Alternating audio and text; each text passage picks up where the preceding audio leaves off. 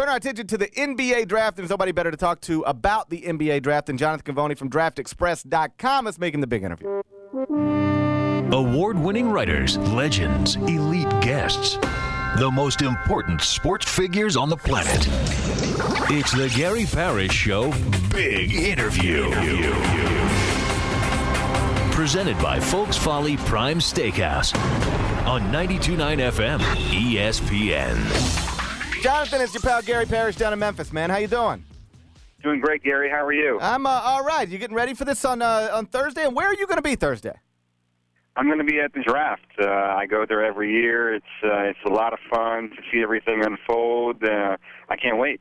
Uh, okay, listen. ESPN kind of had a crazy story uh, last night. Basically, Rick Bucher uh, was reporting that the Cavs have settled on Kyrie Irving, and then Andy Katz, in the exact same story, was reporting that uh, Cleveland is still exploring all options. And this came after Katz reported few days ago that the Cavs had actually settled on Kyrie Irving. So, so Andy, uh, bless his heart, he's a sweet human. Uh, he was basically refuting his own report and Rick Bucher's report at pretty much the same time. It seems like they could have talked at some point and got this straight. Either way, let me ask you: Has Cleveland settled on Kyrie? Because that's my understanding that Cleveland has settled on Kyrie at number one.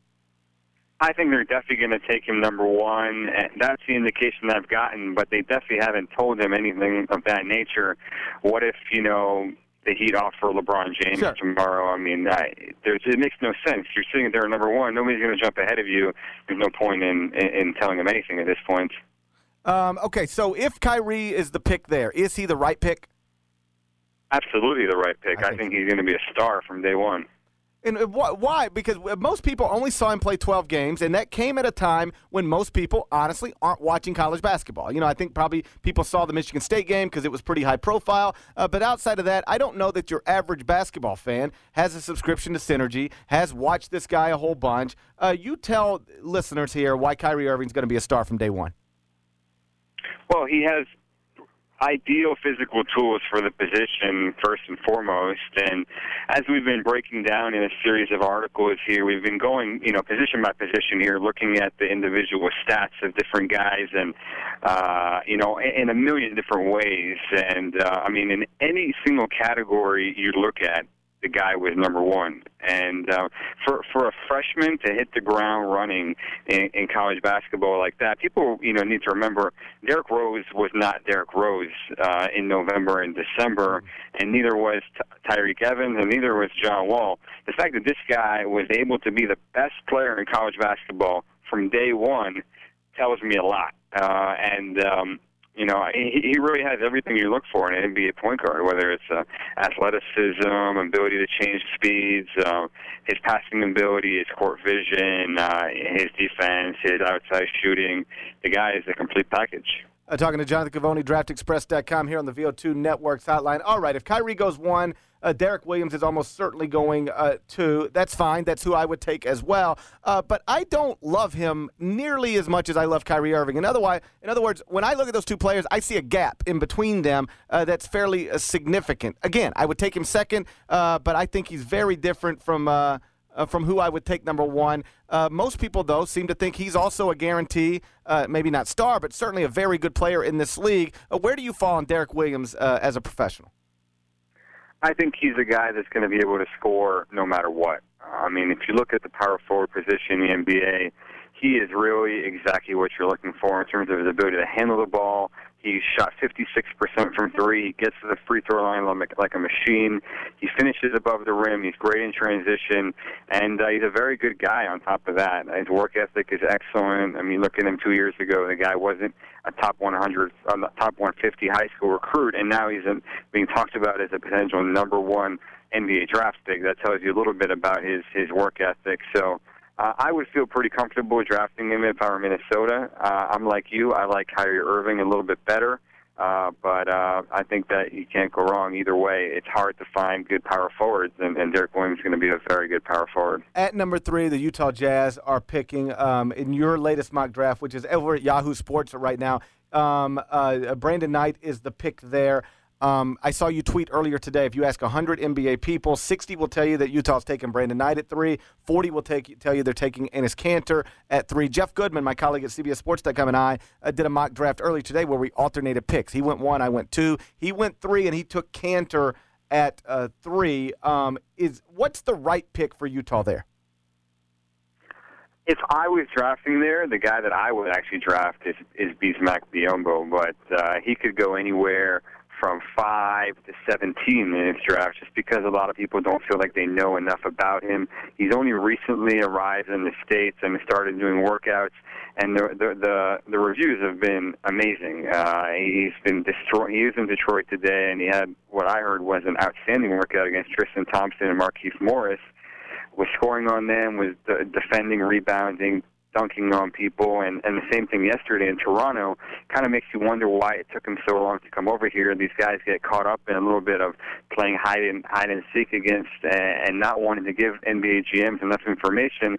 And I think in this case, it really hurt him because he, you know, he he's as close to uh, to a prospect as Dwight Howard as we've seen in a while, and uh, it's just a shame that uh, people don't people aren't, are going to have to wait until the lockout ends to actually see that. If you're Cleveland, you are begging Utah to take Brandon Knight, right? Uh, absolutely. If you're taking Irving number one, then, then you're hoping that you have Kanter and Valanciunas there at four. Maximize your trade options. Give you, you know, you you can you can take either guy.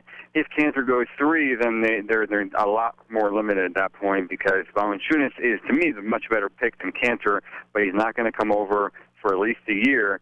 So uh, you know you want to see that immediate return if you're a lottery team, especially if you're a fan or an owner. But uh, I, I think that either way they're going to get a really good player there. Let's say that Kanter is off the board at three, and now Cleveland's got a pick, and the kid from Lithuania is the best prospect available, but he's not going to come over for at least a year, maybe two, whatever it is. Should that even factor into the decision? I mean, if you're Cleveland, you're not trying to win a championship next year. You're trying to build for something special. Why should it concern you if that guy's clearly the pick that he's not going to be here for a while? Well, that's easy for me and you to say, and I agree with you 100% on that.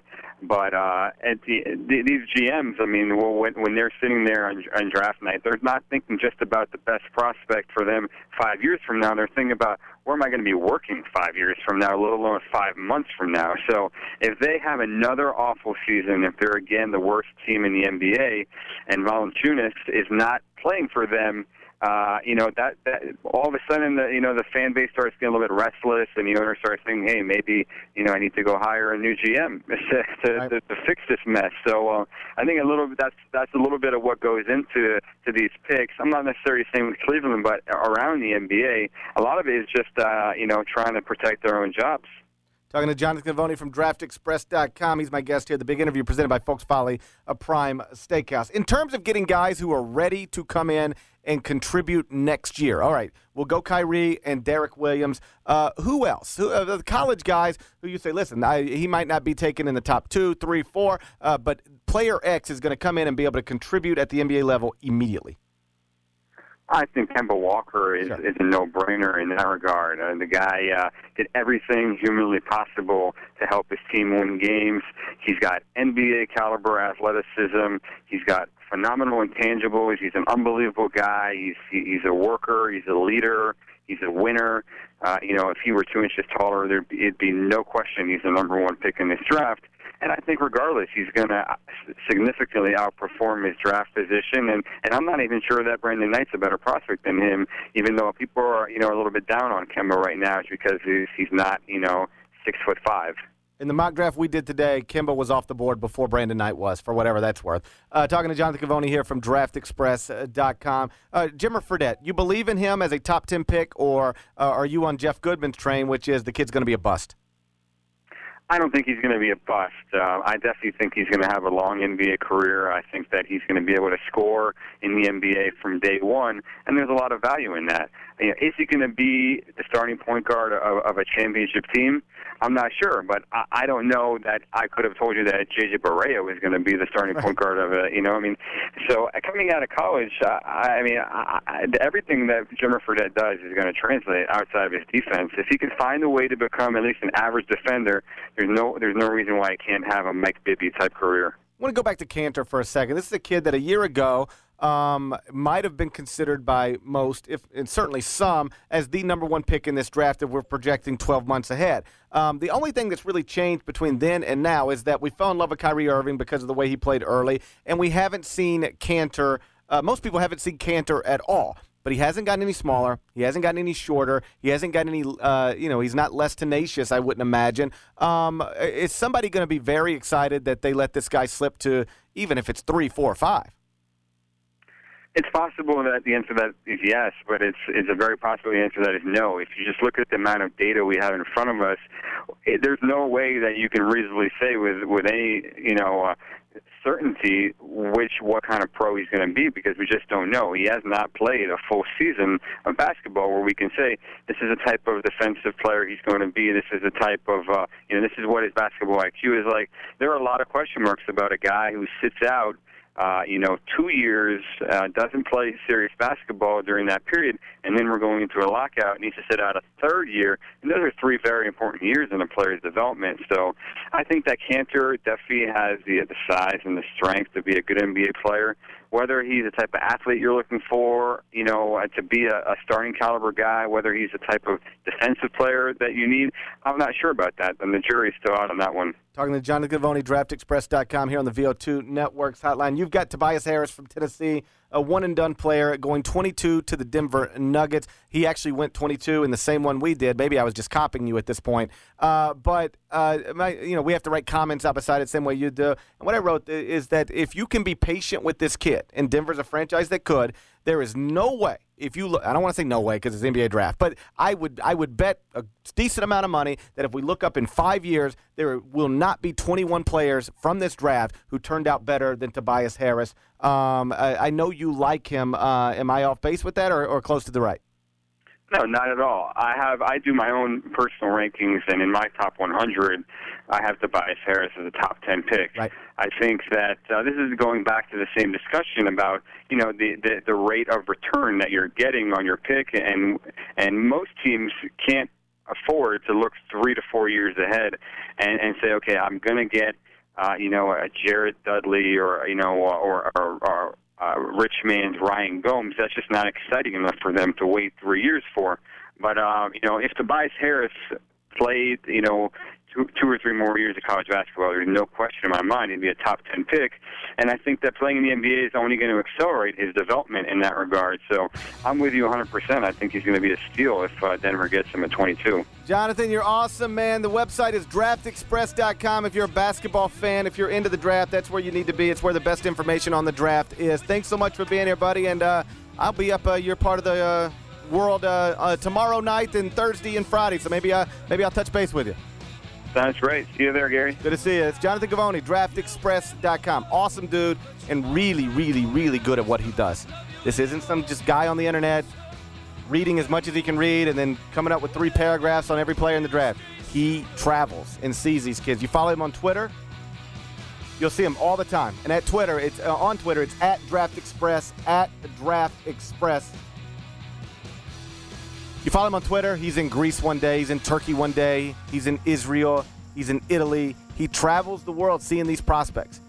He's at college events. He's at college games. He's at some of the tournaments. He's even on the summer circuit in July. He will be out in Vegas down at the Peach Jam seeing all these kids um, as they're growing up. He's on top of it. Make sure to check out his website.